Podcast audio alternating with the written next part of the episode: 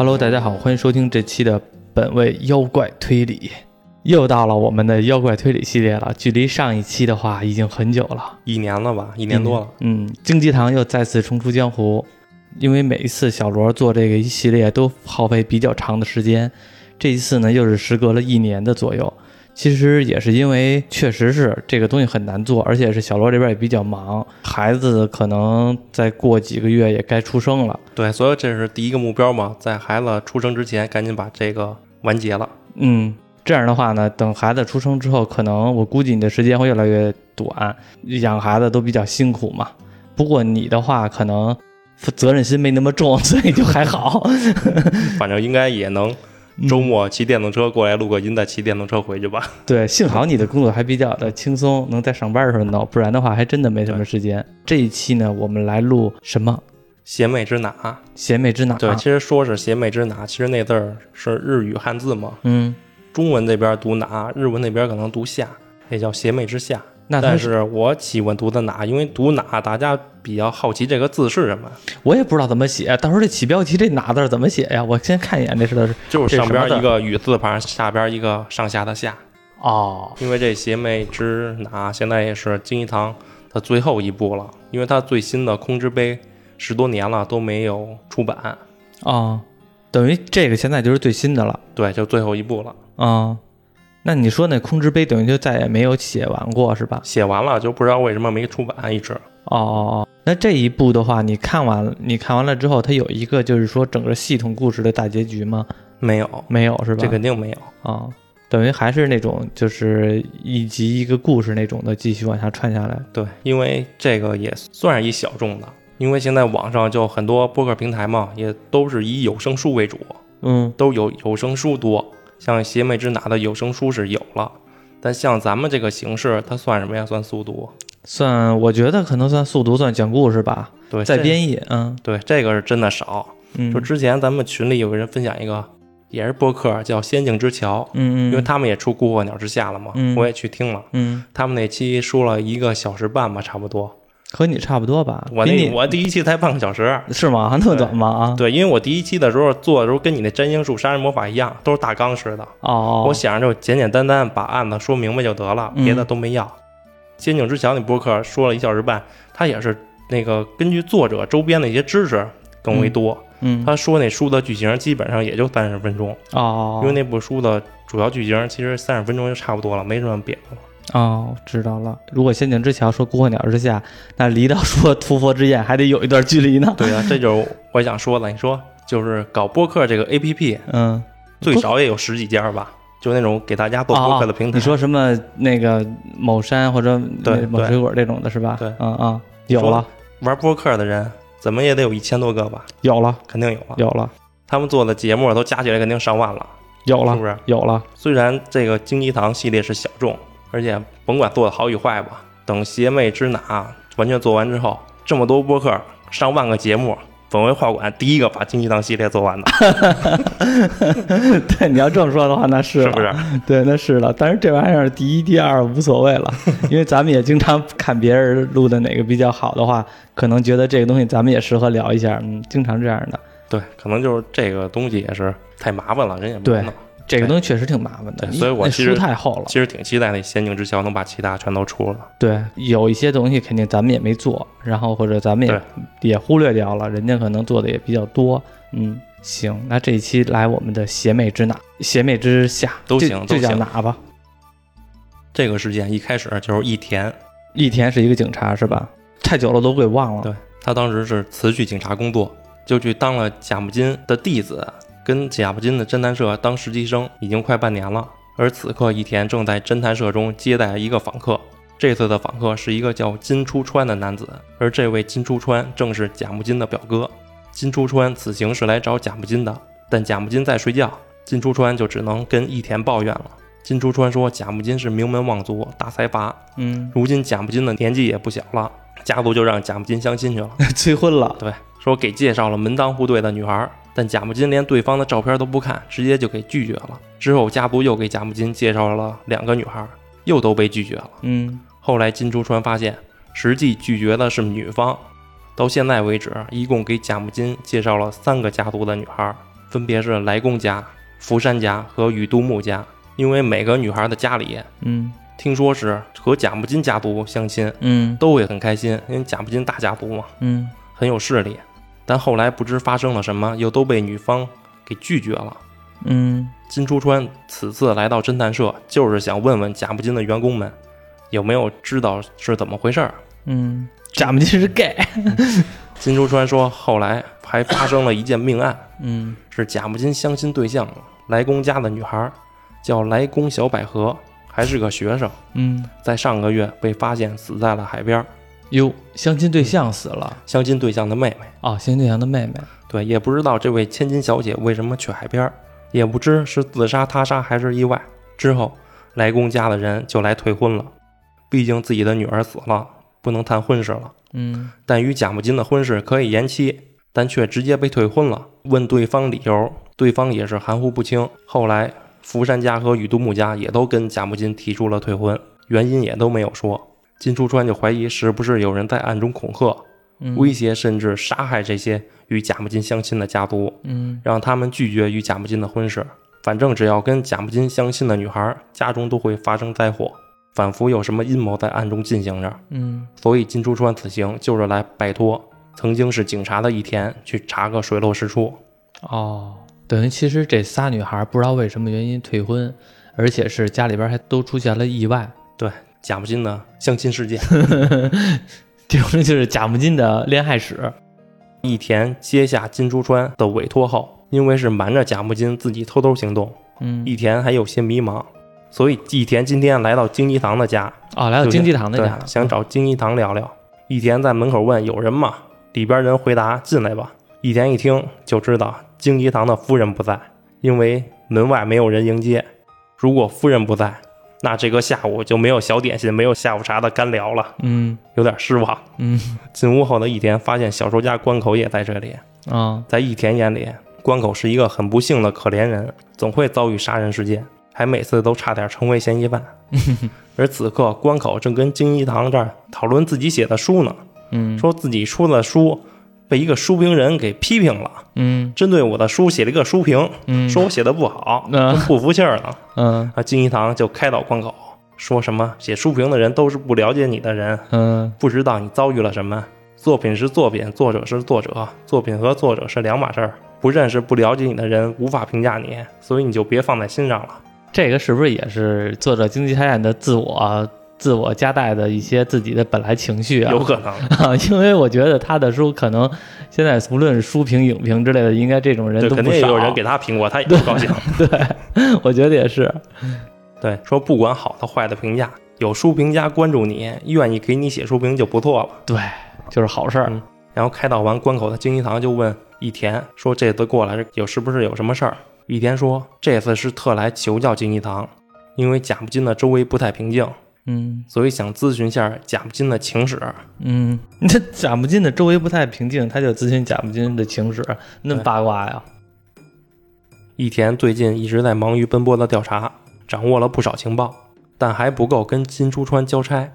只要贾木金在，义田也没法回到侦探社，因为义田的一切行动都是瞒着贾木金的。嗯如果义田回到了侦探社，能看到人记忆的贾木金一定会发现一田的行动。这天，一田就把关口约出来。一田说自己曾伪装成推销员去被害女学生的来公家附近调查。嗯首先调查到了被害女学生的姐姐，也就是贾木金的相亲对象，嗯叫秀美。街坊邻居都对其很赞赏。秀美和自己被害的妹妹小百合感情也很好，俩人有个共同爱好，就是马术、骑马。嗯姐妹俩人一个月会去两次马术俱乐部，而从今年六月开始，俩人就再也没去过了。街坊邻居也没人看到姐姐秀美的身影，而妹妹小百合还能看到去上学，只不过上下学都被护卫保护着。一田怀疑秀美生病了，可能是抑郁症，反正人突然就不出家门了。嗯而另一位贾木金的相亲对象福山家的小姐，一直在自己家的公司上班，但从三月开始到现在都没去上班，也是把自己关在家里不出门了。嗯接着是贾木金的第三位相亲对象，宇都木家的石菜。石菜是贾木金当兵时的长官的女儿，石菜对贾木金很满意，也很乐意。但突然石菜失踪了，因为石菜的父母去世了，唯一的哥哥也战死了，是他的亲戚代表过来回绝了婚事。与贾木金相亲的对象最后全都仿佛消失了，或许他们全都受到了某人施加的危害，导致无法出来见人的伤害。难道恐吓者的目的就是阻止贾木金结婚？如果是这样的话，恐吓者的目的已经达到了，但那三个退婚的女孩却依然没有现身，只能猜测是三个女孩受到了严重的心理伤害，可能是被侵犯了，所以这方面不能报警，更不好说出来。而且来公家小姐的妹妹。还被杀害了，这一系列的事件让贾木金出动是没戏了，因为贾木金可能是这个事件的局中人。嗯，京一堂也暂时不会出马。这个事件仿佛如落心腹之礼一样，或许又是一张大网，还没有展现出它的全貌。嗯，义田怀疑靠自己能不能找到事件的真相。这时关口发表了意见，关口说：“你讲的这些都是你自己的推测，如果真的如你所说，那这就是连续事件，犯人也是同一伙人。”但施暴和杀人是两码事儿，而且被杀害的不是贾木金的相亲对象，而是相亲对象的妹妹。嗯，这是否真的与贾木金相亲事件有关系？如果两个案件没有关系，那也从一开始就走错路了。义田也觉得关口说的有道理。这时，义田想起来，在秀美和妹妹小百合最后一次去马术俱乐部时，马术教官说那天来了一个可疑的男人，一直在马场紧盯着秀美看。嗯。之后，小百合发现了男人在偷看姐姐，小百合就过去，还和男人交谈了几句，大概是去警告一下。然后那个男人态度很粗鲁，在教官过去的时候，男人就走了。小百合也只是说这个男人没礼貌。这也是教官最后一次见小百合，所以教官才会怀疑那个男人。一田推测男人就是施暴者，因为被小百合看到了脸，所以才去杀人灭口。关口则反驳说，人会为了隐瞒暴行。而犯下更严重的杀人罪吗？一田听完又又想起来一件事儿，那家马术俱乐部只是个分店，还有个更大的总店。姐妹俩一年会去上两次，那里有一个和他们关系很好的女训练师，地点就在大鸡丁的隔壁，离小百合遗体发现现场很近。说到这儿，关口说：“对了，金一堂让我传话给你，关于贾木金的情史。贾木金很帅，上学的时候就很受女生的欢迎。嗯，但贾木金不当回事儿。”唯一一个交往过的女生，因为贾木金被征兵前往了战场，之后就没有联系了，只记得女生的名字叫做神奇红美。神奇红美，对。然后下一个场景就转到一个案发现场，是一个公寓，说公寓里一个叫甄碧慧的女人死了，而来到现场的警察也是老朋友，是那个铁杵之剑那山下警官。哦。哦，就是之前咱们录那期，我说那哎，那人不是刚才还在山上，怎么跑山下了？你说他名叫山下，引起误会了。对，山下先询问了第一发现人，是个名叫江腾的男人，在酒行工作。江腾说他是上午八点半离开的店里，嗯要出去送酒，顺路去了死者真碧会的家中。九点前到的，是去送小菜，因为真碧会也曾经在他这个酒行工作过。嗯，真碧会经常给酒行老板。送点野山药，所以作为回礼，老板娘也经常送些菜给真碧会。当江腾九点到真碧慧家敲门，结果门没锁，自己就开了。屋内没有任何异常，只有真碧慧双眼圆睁的倒在地上。江腾心里立刻想起人已经死了的声音，就想报警。但江腾他一个小老百姓，他没有报过警，没碰见过，就慌了，就敲了敲隔壁的门。隔壁是一个妇人。江腾对妇人说明了情况，并让妇人往屋里看了一眼。妇人立刻大叫的敲整栋公寓的门。后来整栋公寓的人 都知道死人了，全都看热闹来了，就感觉。妇人让江腾跟这儿看着现场，妇人就去警察局报案了。江腾是八点五十发现的尸体，妇人报案带警察来是九点十六，嗯，间隔二十六分钟。警察又问江腾是把酒送去哪里，跟甄碧慧的关系如何？江腾说自己是送酒到角田家，嗯，而自己与甄碧慧并不熟，只能是认识。警察又调查了甄碧慧在派出所的登记册，发现甄碧慧这个名字是假的，嗯，来之前的地址也是假的，联系方式和家属都没有，有嫌疑啊！这一下，甄碧慧的身份完全成了一个谜，现在就等尸检报告了。这时，一个警察提议说，可以试着查下这甄碧慧的担保人，因为现在租房的。怕租客闹事儿逃跑，嗯，应该会有担保人，就是类似于房东那种感觉，是吧？之后又一个警察进来了，说有重大发现，说这很有可能是一场命案。经过调查，发现了一名可疑的男人。这个男人在这个半个月内一直在跟踪监视被害人，而但这个男人监视的方法很简单，就是在公寓对面的空地看着二楼被害人的家。嗯而如果被害人外出，他就会一路跟着，导致公寓中的人都知道这个男人在监视着被害人，嗯而且被害人本人也应该知道自己被这男人监视着。就问江腾来给被害人送菜时，有没有发现这个可疑的男人？江腾说他倒没怎么注意，看来现在得先抓来这个男人问一问。很快，之前出去调查被害人租房的担保人的警察回来了，说调查到给被害人甄碧慧担保的是一名叫做原田美孝的女人，是个画商，经营一家画廊。嗯接下来，警察就准备去联系一下这个叫原田美孝的女人。嗯，这时电话响了，山下警察接了电话，说收到情报，被害人甄碧慧的死因是氰化钾中毒。本案与之前发生的海边女学生命案、贾木金相亲对象的妹妹嗯来宫小百合。对死亡的一样，以及一起贸易公司的员工命案也一样，都是毒杀，就考虑是连续杀人事件的可能性。这个贸易公司的命案，你之前是没有叙述过的，对，还没提到呢。嗯然后场景又转到牧场刑警和青木，他俩都是警察，嗯他俩在一小酒店喝酒，青木就谈论起说半月前河岸发现贸易公司员工命案，说当时第一个赶到现场的就是青木，青木就提议说咱们边走边说的去现场看看吧，嗯牧场就同意了。青木带人牧场，俩人就往案发现场走。青木说当时是晚上七点半，来报案的是一个捡破烂的，青木就跟着捡破烂的来到了现场。看见一个男人倒在岸边，脸泡在水里，像是溺死的。死者是一家叫宫川贸易公司的员工，嗯名叫泽井。这家贸易公司是个小公司，已经濒临倒闭的，欠薪两个月了。但泽井身上却带着八千元巨款，这个泽井是男的，是女的呀？男的。男的。现场也没有人注意到被害人，就像是尸体突然出现在河岸一样。经过后期调查，泽井死于氰化钾中毒。调查发现，泽井这一个月经常以私事为由提前下班。死亡当天，泽井三点左右就从公司走了，推定死亡时间是六点左右。通过询问捡破烂的，说当天有个叫赤木的黑道混混嗯在附近闲逛。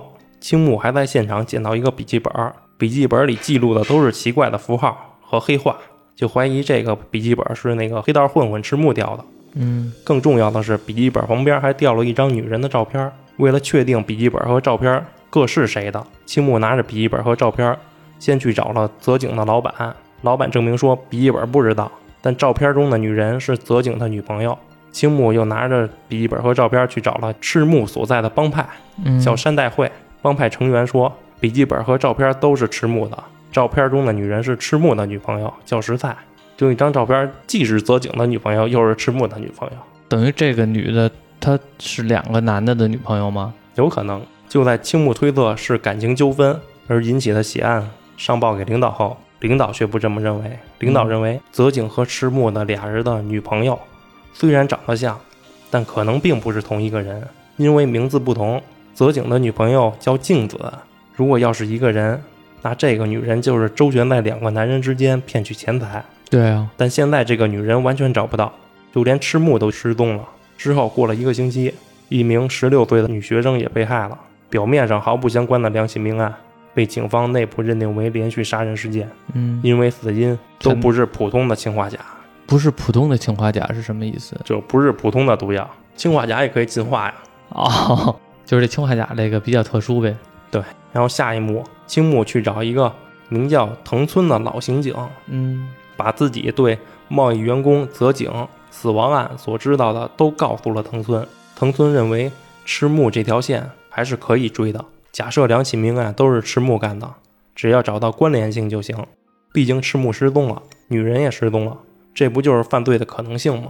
嗯，藤村拿出一张赤木的照片给了青木，并说自己调查过了。案发当天，附近的人都看到赤木在下午六点前出现在了案发现场，不过没有人看到他和被害人泽井在一起，只有人目击到赤木似乎在跟踪什么人。因为赤木也不是什么专业的侦探或刑警，在跟踪人时很笨拙，所以旁边的路人都注意到了。而被跟踪的人有可能就是泽井。根据调查消息，泽井是下午四点半左右到达的河岸边，并在现场待了一个半小时，不知道是在做什么，之后就被杀了。期间附近都有人目击到了赤木，并且在案发当天的晚上八点半，赤木被人看到在车站出现。不同的是，这次的赤木还带着一个女人，嗯俩人买票去了平种地区，而平种正是女学生死的城市。这时，一个警察来了，说发生了第三起命案，就在平种，被害人是一名年轻女性，就是刚才说那真碧惠，是那公寓死的那个女人。哦，报道只说是横死。另外，有了泽井的最新情报，泽井之前在珠宝店工作过，后来似乎是卷入了什么案件，被当成了嫌疑人。虽然最后是误会，把泽井释放了，泽井却被珠宝店开除了。之后，泽井就落魄了，天天借酒消愁，得了酒精中毒，就连上班都在身上带一个装酒的小水壶，没事儿就喝两口。可是，在案发时，在泽井的身上却没有找到这个装酒的水壶。嗯青木就推测泽井是中毒死的，很有可能跟这个水壶有关。嗯泽井生前还经常光顾一家酒吧，酒吧老板说，在泽井死前那一晚还带了个女人过来，因为店里很暗，也不确定是不是照片上的女人，但看上去俩人并不是情侣关系。每次笑的都是泽井，女人则不怎么开心，俩人更像是来谈事儿的。嗯推测女人是不是被泽井抓住了什么把柄，被勒索了？被勒索的女人去找了赤木，委托赤木杀害了泽井。嗯而且案发后，赤木确实带了个女人走了。老刑警藤村听完青木的推理后发话了，说：“你推理的这个太圆满了，你得把推理扩大。你这套推理跟毒害女学生案和第三起命案有什么联系？必须推理的更大才行。嗯，所以青木，你去女学生案件发生的城市去看看吧。明白。就是说，如果这三起案件的话，因为手法相似，毒药也相似，所以必然会有关联。如果要是只单起这个泽井这一个案子的话，看起来是没问题的，但是和其他两个案子是没有直接关联，所以这个故事线的话有点太窄了，需要再扩大一点是这意思是吧？对他第一个被害人是那个贸易公司员工泽井，嗯。第二个被害人是那个学生小百合，嗯。第三个是那个公寓女人真碧惠。嗯。因为他是这个线路各个场景跳，它有点罗生门的意思，所以可能会有点乱。嗯，反正现在就是俩女的。一男的，对，从不同人的视角收到不同人命案的消息。嗯。下一场景，然后青木这天来到京一堂家请教这个毒杀事件，正好金一堂的妹妹墩子也来了，青木就提起这次的毒杀事件，说公安那边也出人调查了，调查的公安名叫香雾。金一堂一听香雾，就觉得这个事件不简单，因为香雾是曾经在特务机关待过，正是屠佛之宴中提到的山边的部下。青木说，这个香雾追查的不是这次的毒杀事件，而是第一个被害者，正是青木负责区域的贸易公司员工的命案。哦死者名为泽井的男人，青木就简单介绍了下泽井的情况，包括泽井之前在珠宝店上班，五年前离开是因为被警察抓走，珠宝店以有损名誉为由把他给解雇了，但之后警局中并没有找到逮捕泽井的记录，而事实上泽井真的被抓过，所以应该是发生过什么。金一堂说，这个泽井在战时是不是在外地？是防疫给水部队的，是在北京还是南京、广州、哈尔滨？青木说地点还没确认，不过他确实在防疫给水部队待过，那是一个嗯只负责防疫给水的部队，在诺门坎战役时起到了重要作用。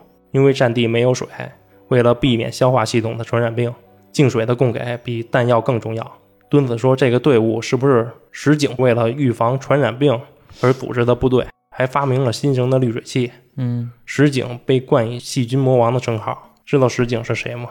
不知道。防疫给水部队其实就是七三幺部队。我说好像听着耳熟呢，我突然想起来了。对，那个那哪儿那部书里边也描写过这个防疫给水部队，就是那个《天下八唱》那《鬼吹灯》里边，鬼吹灯》里边的他们第一次好像去关东军地下牧场，还是去那个白眼窟里边来了，好像就是白眼窟里边特意去了防疫给水部队的里边的那个建筑工事。我记着好像说的就是七三幺啊，金一堂说是的，石井之后去了大陆。嗯石井和屠佛之眼的幕后黑手唐岛关系不错。石井为了让军医部队与其他战斗部队有同等的地位，嗯一直在研究细菌武器。详细的话可以去问问川岛。川岛以前在东北拍过电影，石井部队还在军医学校中有个据点，要把细菌当做武器，不只需要培养病原体、摸索搬运、散布方法，还需要包括预防和治疗在内的研究，而且也需要每一种病原体的感染率和致死率等正确的临床数据。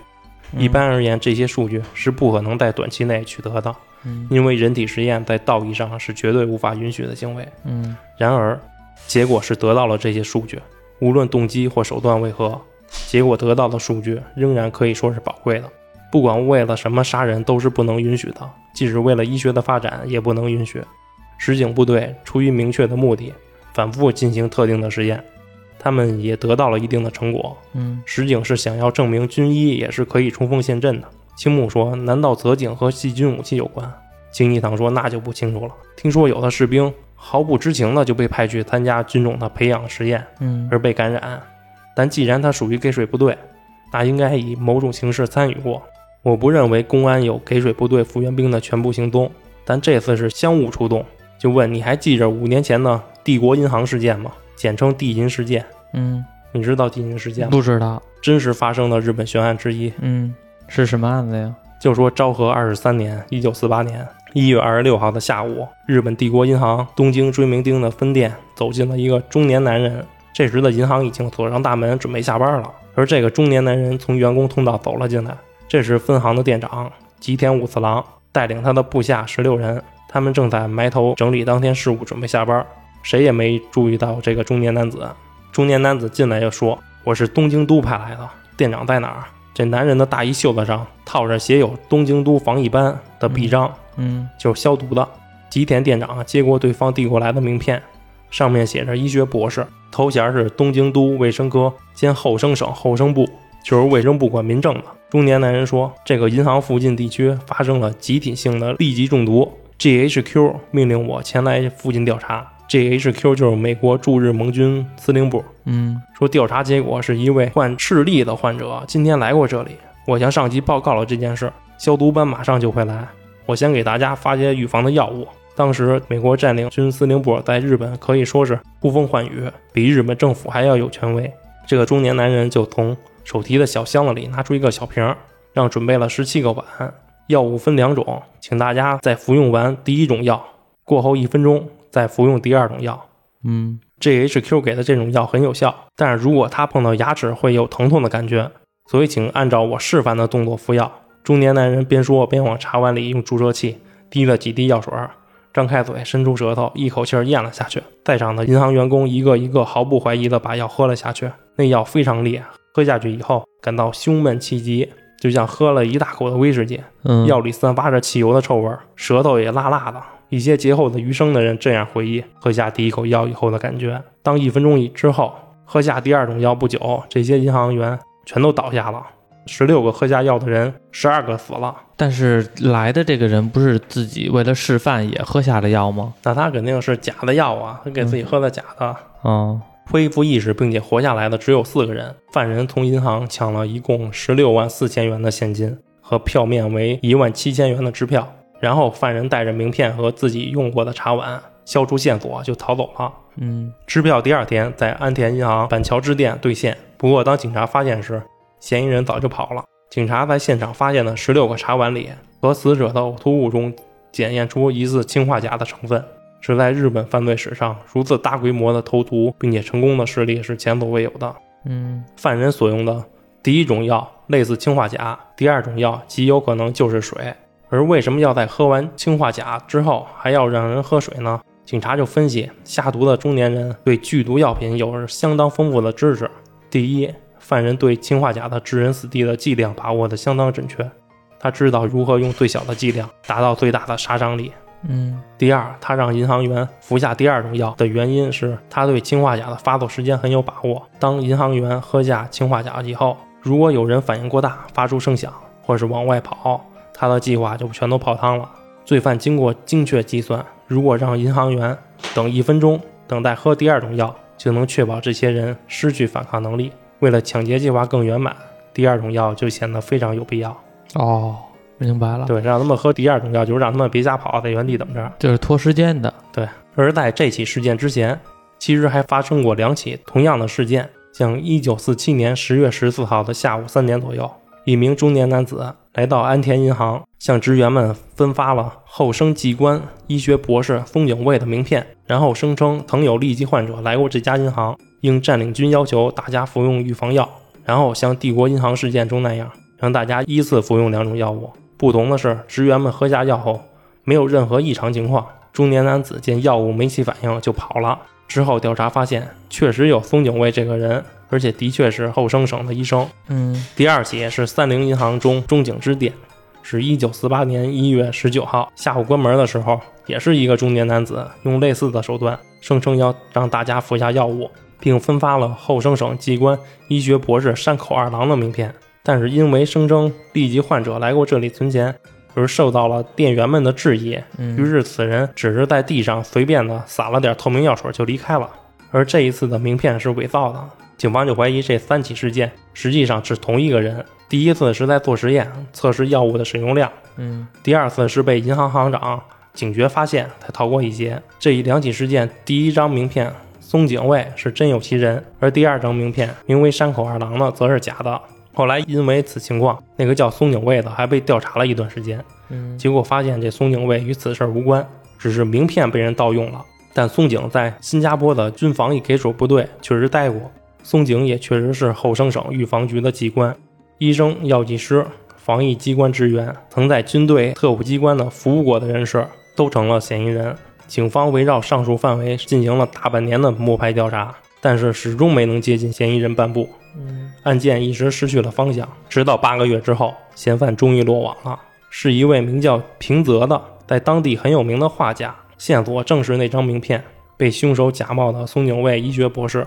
这医学博士一共发了一百张名片，他每发一张名片都记载了跟谁交换了。哦然后在警方一个个排查后，发现平泽曾在一艘渡船上与他交换过名片，但在调查时，这个犯罪嫌疑人平泽说名片丢失了。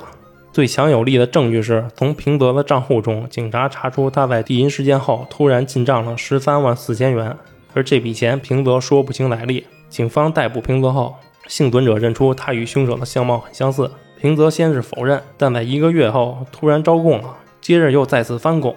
平泽在一九五五年被判死刑入狱，直到一九八七年老死在了监狱，到死都说自己是冤枉的，那他到底是不是冤枉的呢？不知道不知道是吧？现在都没有给什么准确的结果。等于他之前承认过是自己，然后后来结果又翻供了，一个月之后又翻供了。对，所以很多那个小说家都会借那题材写小说，嗯发表自己的看法。像松本清张就写过地银事件的小说，嗯他在小说里就提出，这个犯人应该就是给水部队的漏网分子，嗯，因为至今有几个问题无法解答。第一，这平泽是一个画家，对，像氰化物、氰化钾这样精准的操作剂量，不是他一个普通人能够掌握的。嗯而且他那个氰化物是怎么来的？当时这样的药物只有军方才有。嗯，而且平泽患有健忘综合症，他承认罪行，说是被警察诱导逼供。也是有可能的。当时审问平泽的警官也向媒体承认，说确实用了刑讯逼供。嗯而且在案发当天，平泽是有不在场证明的，但因为证人是自己的家人，就没被认可。而那笔突然进账十三万多的钱，其实是平泽画小黄图所得。哦，对，因为他觉得有损他大师的名号了，所以就一直不好说。都什么时候了，都要被判了，还还有什么不好说的呀？而这里既然荆棘下彦也借题发挥，提到了地银事件，嗯他也在他的小说中借金一堂之口提出了他的看法。嗯金一堂认为犯人不是一个人，是一个实行犯或多个共犯。平泽可能只是前两次未得逞的实行犯之一，未必是地银事件的实行犯。认识平泽的人都觉得他不是那种能够犯下这样的计划性犯罪的人，应该是在地银事件的调查过程中揭发了许多不好的信息。因为在地银事件之前，实警部队一直属于国家机密，嗯就连警察也不知道实警部队的存在。但在调查过程中，消息开始走漏出来，而且给水部队是研究细菌的生物武器，是有别的部队在专门研究毒气的化学武器。对于毒物来说，细菌是一种时效性的毒，会让人感染传播，不会让人立即死亡。而氰化物这种东西，是一旦服下几分钟后就会死亡的毒药。地银事件的毒药是氰酸钾，也是事件发生很晚之后才被断定出的。氰酸钾和氰化钠还不一样，氰化钠有国产在流通，在很多工厂也有在使用，而氰酸钾则是进口的，一般人弄不到。嗯当时的警方也很厉害的，通过药物追查到了京一堂在军队时期在职的陆军科学研究所。陆军的科学研究所从一研到九研，后来加上十研，号码越大，研究内容的机密程度越高。嗯，京一堂所在的十二研，属于最高了，就连官方记录都没有，地点更是极为机密，研究员也不知道彼此的脸，谨慎万分。直到因为去年的屠佛之宴事件而曝光，从这个意义来说，比实景部队还更为神秘，让人怀疑是不是有人为了不更多的暴露陆军科学研究所，才故意透露出实景部队的消息，转移警方的注意力。那个人料到，只要查到实景部队，GHQ 就会出面阻止。之后不晓得哪个单位采取了行动，实景最后没有被作为战犯处理，也不知道是谁和谁达成了某种交易，怀疑是 GHQ 保护了石井，嗯换取了石井的研究成果。嗯，有可能。平泽到底有没有毒杀十二个人，自己不知道。可是并非他一个人就是这个事件的全部。所谓一个人是不能称为事件的。比如说用的毒物氰酸钾，纯度越高越昂贵，如果不做实验，是不知道手里的氰酸钾的致死量的。会死还是会死，撑不了几分钟就会毙命。但地银事件时，被害者并没有死得那么快，期间还有一个能跑出银行求救，并且有四个人捡回了一条命。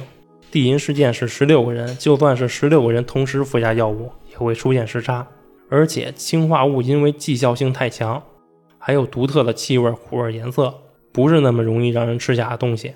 因此，陆军的第九研究所改良出了一个名为尼托利的有机氰化毒，无色无味，服下后需要几十分钟的时间才会死亡。嗯所以，如果趁这个时间进行抢救，服下的人也是有可能得救的。就地银事件来说是非常相似的。警方在调查途中似乎是得到了消息，联系到了开发者。如果凶手真的用的是尼托利的话，就有可能是偷出来的，或者是被军方不明用途的交出去的。反正这不是一般流通的药品，不是一般人能够到手的。所以查清获得途径非常重要。而且，就算死者死于尼托利，在解剖验尸时有机物被分解，也很难查出是尼托利。本来液态的氰化物稳定性就不好，常温下会挥发，保管时必须密封，带在身上也要十分小心。如果与酸反应，就会产生毒气。不过，陆军科学十二研究所研发出一种常温下也能够维持稳定、无臭、无味、无色，致死量只需要零点五毫克，嗯即使是一般人也能够使用。金一堂就暗指最近发生的中毒事件有可能跟军方有关。嗯所以话说回来，所以五年前那个贸易员工泽井被警方带走调查的原因，正是因为那时的地银事件，将从给水部队的退役兵全都调查了一遍。那泽井是给水部队的退役兵吗？是他曾经是，哦，然后场景来到义田和关口这儿，义田和关口俩人商量着，就去了来公家姐妹常去的马术俱乐部总店。义田来的理由是要确定这一连串的毒杀事件到底和甲木金相亲事件有没有联系，而关口来的原因则是写小说遇到了瓶颈，没灵感了，嗯出来换换心情，采采风。俩人就聊到毒杀，说一般都是熟人下手，而且多数为女性，因为下毒不需要力量，也不需要武器，杀害的对象也多为是亲人。而小百合身边没有任何感觉会杀害她的人，家人和朋友都很善良。又提到这个马术俱乐部的马场不是俱乐部自己的，这块土地的产权是个人的，地主叫严崎，是个非常有钱的人，嗯有很多产业，土地、建筑物、高级旅店等。但在战争时去世了，继承人的女儿就将土地交给了马术俱乐部管理。今天马场生意有些少，但明天开始会有一组宾客到来。就在俩人决定离开的时候，发现了一名马术的女训练师，就猜测这个女训练师就是与来公家姐妹关系不错的。玉田决定上去询问一下，可没赶上，女训练师开车就走了。这时，一个马场职员过来了，看出一田是侦探或者警察了，因为从来公小百合死后，这职员就一直在等着警察上门调查。因为小百合在这地区只认识马场这里，小孩子一般不会乱跑，而警察却一直没来调查。一天问起刚才离开的女训练师叫什么名字，职员介绍说那是神奇离子小姐，跟来公家姐妹有八九年的交情了。在来公姐妹第一次来马场时，离子小姐就在了，只觉得离子小姐是个高阶级的上层人士。嗯，一天就问那这位离子女士有联系方式和住址吗？职员说都没有，因为我们从来没主动联系过她。她来这里来得很勤。这时的一天，只觉得自己犯下了一个天大的失误，什么失误啊？没了。没了。对，那这个神奇离子是不是贾木金的那前女友啊？那叫神奇红美。他们俩全都是姓神奇，然后结果贾木金的三个相亲对象都受到了胁迫，不和贾木金相亲了。然后他的前女友叫神奇红美美，他这女孩叫神奇离子。对，会不会有什么联系呢？对啊，是不是同一个人呢？对啊，而且是他们还都是，呃，牵扯到另外的一个防疫给水部队一个军方的背景，而且是毒杀。对，主谋是不是军方的？那他肯定是，我觉得不会是主谋是军方，因为军方应该谈不上用这种毒杀来杀掉几个平民或者这件事儿，而且军方的话应该有一个合法性来处理这些事情。然后至于说这个毒药，那看来肯定是从军方流出来的，而且是这个神奇离子可能和那个石井有关系，因为石井是从最早是军方的背景，然后有的这个药，他有可能有这个药，结果反而被这个药给毒死了。反正我是这么瞎猜的、嗯啊，反正我觉得这个神奇离子是一个漩涡中心的人物。哇，好厉害他！最后刚出现一个女训练师，就介绍她是女训练师，叫神奇离子，你就断定她是漩涡中心的人物了。一不是因为我是这么猜的，我因为我也不知道嘛，我是这么猜的，因为你刚才特地说了一嘴嘛，说这个毒杀的话，通常是用于女性，因为她对生理的生理的强度没有那么高的要求，而且呢是比较亲密的人才会下毒，而女性对女性天生的有一种信任感，因为死亡了两个女性，一个男性嘛，这个男性的话呢，那他还有军方背景，也就是说他是第一个死的嘛，对吧？这个泽井是第一个死的嘛，所以说他有可能是第一个死的，然后同样他的杀手就得到了这个毒药，我是这么瞎猜的，具体是不是的话，那可能得下集来解惑了，是这个吧？对。不过这部书的话，感觉牵扯的东西有点多了，因为但是和对屠河之剑比较起来，因为它牵扯到了一个军方背景，尤其是这个部队在咱们这个还比较敏感嘛，我没想到会把这个部队给从这部书里边给弄出来，希望不会有什么坑，就是有什么咱们做节目的坑会出现啊。因为这部确实复杂，人物也多。像上一部最复杂应该是《屠佛之焰》，但嗯《屠佛之焰》前半部是小故事好闹，对后半部是八仙，咱也熟，对，把他们比成八仙之后，好像也挺好记了。嗯像这个人物又多，线索也多。他老罗生门不是从他的视角回忆收到案件的线线索，就是从那个人视角收到案件的线索，嗯，我再捋比较乱。对我再捋一下，等于现在这个故事里边，我们知道有三个相亲对象和这个贾木金进行相亲，结果后来取消了。对，其中来宫小百合死了，是那个相亲对象的妹妹。而另外有一点的话，泽井死了嘛，也是被中毒的。还有一个就是公寓中的女人，那个女人说，那个女人有点奇怪，是因为她牵扯到了一个那个黑道的那个叫赤木，然后赤木现在也失踪了。对对，感觉这三个案件的话，赤木其实虽然他是黑道的背景，但是我感觉他更像是咱们以前看的作品，感觉这种人物在电视剧里或者电影里边，他演的人物一般都是那种倒霉蛋儿似的人，倒霉蛋儿似的人，就是属于对是吧？就被人当枪使的那种的。对，行，那那个具体的分解的话，等我们下集再来把这个故事的再给分解出来，究竟谁是凶手。「